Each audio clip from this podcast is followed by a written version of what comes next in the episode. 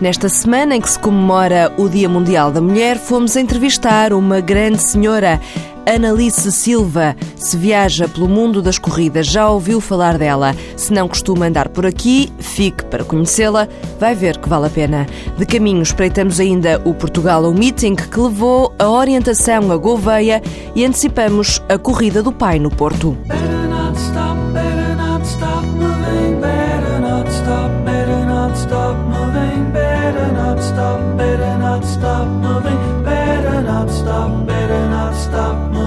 Ela é a prova de que vale a pena correr atrás de um sonho.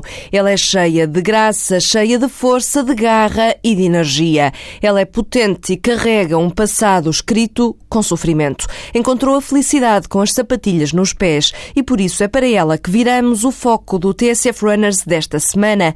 Na véspera do Dia da Mulher, o Walter Madureira entrou para a lista de fãs de Analice Silva, que aos 70 anos...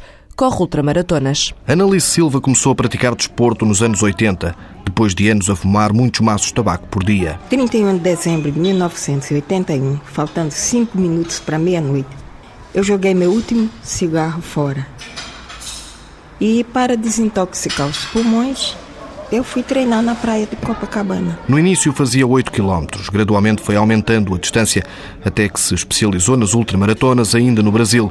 Apesar do país ser grande, Analice queria vir para a Europa e veio para não mais voltar. Eu saí com a mochila, o fato de treino, para correr e voltar.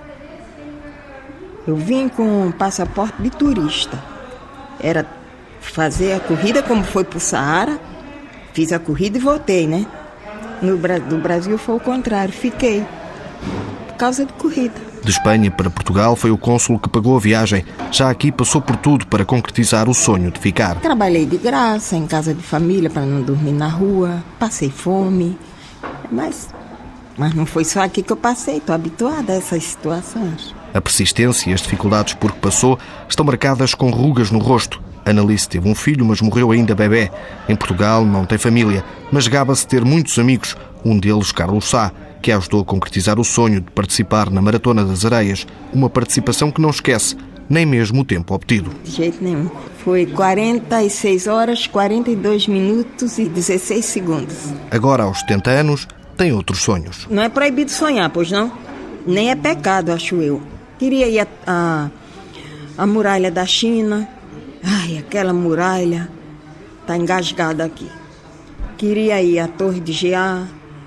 Queria ir a Mont Blanc e, se Deus permitir, os 200 quilómetros do Brasil eu vou ter que ir. Tenha paciência. Apesar da idade, a experiente atleta revela que gostava de encontrar um emprego onde pudesse estar sempre a fazer exercício. Eu amo a corrida e vou lhe confessar uma coisa. Eu seria a mulher mais feliz do mundo se eu tivesse um trabalho que eu tivesse sempre em movimento, na rua. Quando eu digo na rua, não tem que ser... Olha, vai entregar isso lá para Cascais. Tem que ir, né? Não vou correndo. Tem que entregar isso em Cascais, pego o transporte, pego. Oro na volta, o que é que eu tenho que fazer mais? Não tem nada, volto correndo. Tens que entregar isso lá na Baixa. Aí tem, vou correndo, em vez de transporte. Aí tem, vou. E ganhava a vida fazendo aquilo que eu gosto, que é estar sempre em movimento. E como o sonho comanda a vida, já dizia António Judeão, é esperar para ver qual é o próximo desafio da Analice. Analice Silva, a sonhadora e resistente Analice Silva. No início desta semana, Coveia recebeu o Portugal O Meeting, a prova feita em parceria entre o Clube Português de Orientação e Corrida e a Câmara Municipal, atraiu à paisagem de granito do sopé da Serra da Estrela mais de 1.500 participantes inscritos. O Amadeu Araújo pegou na bússola e foi tentar perceber um bocadinho melhor esta coisa da orientação. Preferem terrenos pouco íngremes, com rochas e vegetação, tudo o que torna mais difícil a orientação, uma corrida com bússola e mapa. E em Coveia, diz Luís Santos, há tudo o que os praticantes desta modalidade procuram. Nós, como fazemos a orientação, gostamos de usar mapas e os mapas aqui são muito ricos, têm muitos elementos e nós adoramos vir para Gouveia porque em Gouveia podemos encontrar o melhor tipo de terrenos do mundo para fazer orientação. Tentamos procurar terrenos que não sejam muito íngremes, portanto não é pela riqueza de desnível que nós procuramos os terrenos, é mais pela riqueza de elementos rochosos ou de elementos verdes, portanto são variedades de elementos que tornam difícil a gente orientar-se e conseguir ler o mapa e correr ao mesmo tempo neste tipo de terrenos com muitos elementos rochosos. Com 42 anos, este alfacinha veio a Gouveia para participar no Portugal O Meeting e conta que os bons resultados só se obtêm com treino, o que o levou a iniciar-se na prática regular do desporto. Um dia descobri a orientação e descobri que fazer orientação sem treinar e sem ter gosto por fazer bons resultados a nível físico não me dava prazer. E então decidi que tinha que começar a treinar e foi aos 28 anos, foi por isso que comecei a treinar e a praticar desporto. O Portugal O Meeting é o maior evento do calendário regular nacional de orientação pedestre, desporto que exige passada alta. É que a dificuldade está em correr e olhar o mapa. E quando se tiram os olhos do chão, há problemas. De vez em quando vai-se ao chão, mas a gente levanta-se outra vez, não é por causa disso. Mas o que acontece é que a gente acaba por já ter um movimento mais natural e se reparar, quando houver atletas de orientação a correr em estrada, têm normalmente uma passada mais alta, porque estão habituados a passar pela vegetação. E então habituaram-se a fazer uma passagem com uma rotação mais elevada. E então em estrada correm da mesma maneira, mesmo que seja inútil. Mais de 1.200 atletas correram por Vila Nova de Tazem, Arcozelo da Serra e Parque da Senhora dos Verdes, aldeias em pleno Parque Natural da Serra da Estrela, no concelho de Gouveia, onde estão terrenos com as características ideais para a prática da orientação, capazes de proporcionar aos participantes desafios de elevado nível técnico. O terreno de Gouveia a atrair os atletas de orientação no Portugal O Meeting 2014. Bem menos acidentado é o percurso da corrida que acontece no Porto no dia 16 de março às 10 da manhã. Jorge Teixeira, da Run Porto, adianta as duas vertentes. Um percurso de 10 km, outro de 5 nesta corrida do Dia do Pai. Sabe que esta corrida tem uma coisa de facto diferente de todas as outras. É que os pais correm com os filhos e o que é engraçado é que são os próprios filhos a inscrever os pais.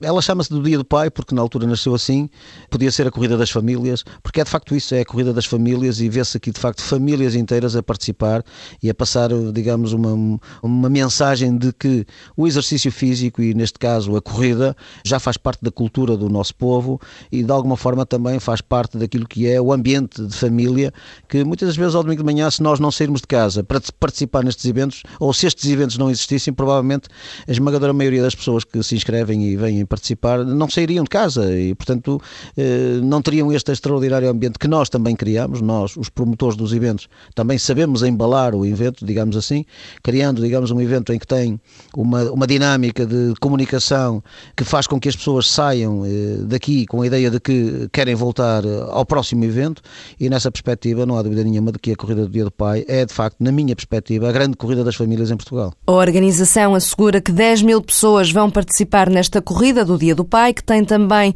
um cariz solidário. Vão ser angariados fundos para a Associação Ajudar, que presta apoio a jovens carenciados. Porque neste programa estamos a celebrar a mulher, fechamos com Capicua. Ela é uma mulher do Norte, guerreira, de mão na anca, mão pesada, do novíssimo álbum Sereia Louca. Boa semana. Boas corridas. Sinto com a mão pesada, quando é carinho ou quando é castigo, olho de cara lavada. Quando te digo que sou querido, eu só tenho uma palavra dita na tua cara, clara como água. Eu agarro num abraço, dás o dedo, quero o braço. Rosa dos ventos no cabelo, estrela polar ao peito, porte, mulher do norte, forte, ar de respeito, jeito de quem traça, aí tu comanda a valsa, feito de ter graça, raça é o conceito, manda na praça e não disfarça que é rainha altiva, menina matriarca, marca de cidade, diva, busto de granito esculpido no fio da navalha, curta é o pavio em rastilho, fagulha brava. Quem é que encanta com o sorriso de catraia, tem mão na anca, se preciso rouba a saia, laia, levada da breca, se não te curta é direita, não consegue pôr cara, quem recebe uma caneca, se o homem não se comporta, troca o canhão da porta e depois é louca para beijar na boca a carioca porque tem pelo na venta, calco uma ferida na vida, não se lamenta, aguenta de cabeça erguida. Sinto com a mão pesada, quando é carinho ou quando é castigo, olho de cara lavada, quando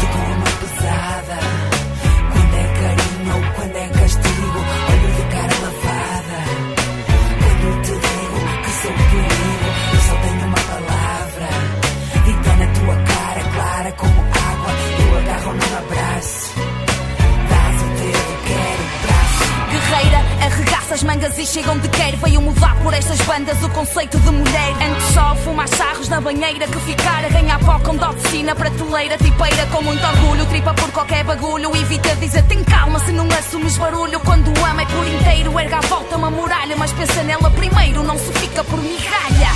Para onde aponta a bússola é o azimuth, para quando há fronte explícita é atitude. Não iludo, trago música translúcida no clube. O zumbido ao teu ouvido é o efeito da altitude. Grito, sou guerreira, desnorteio, sou nortenha, impero porque carrego o meu sonho convicta.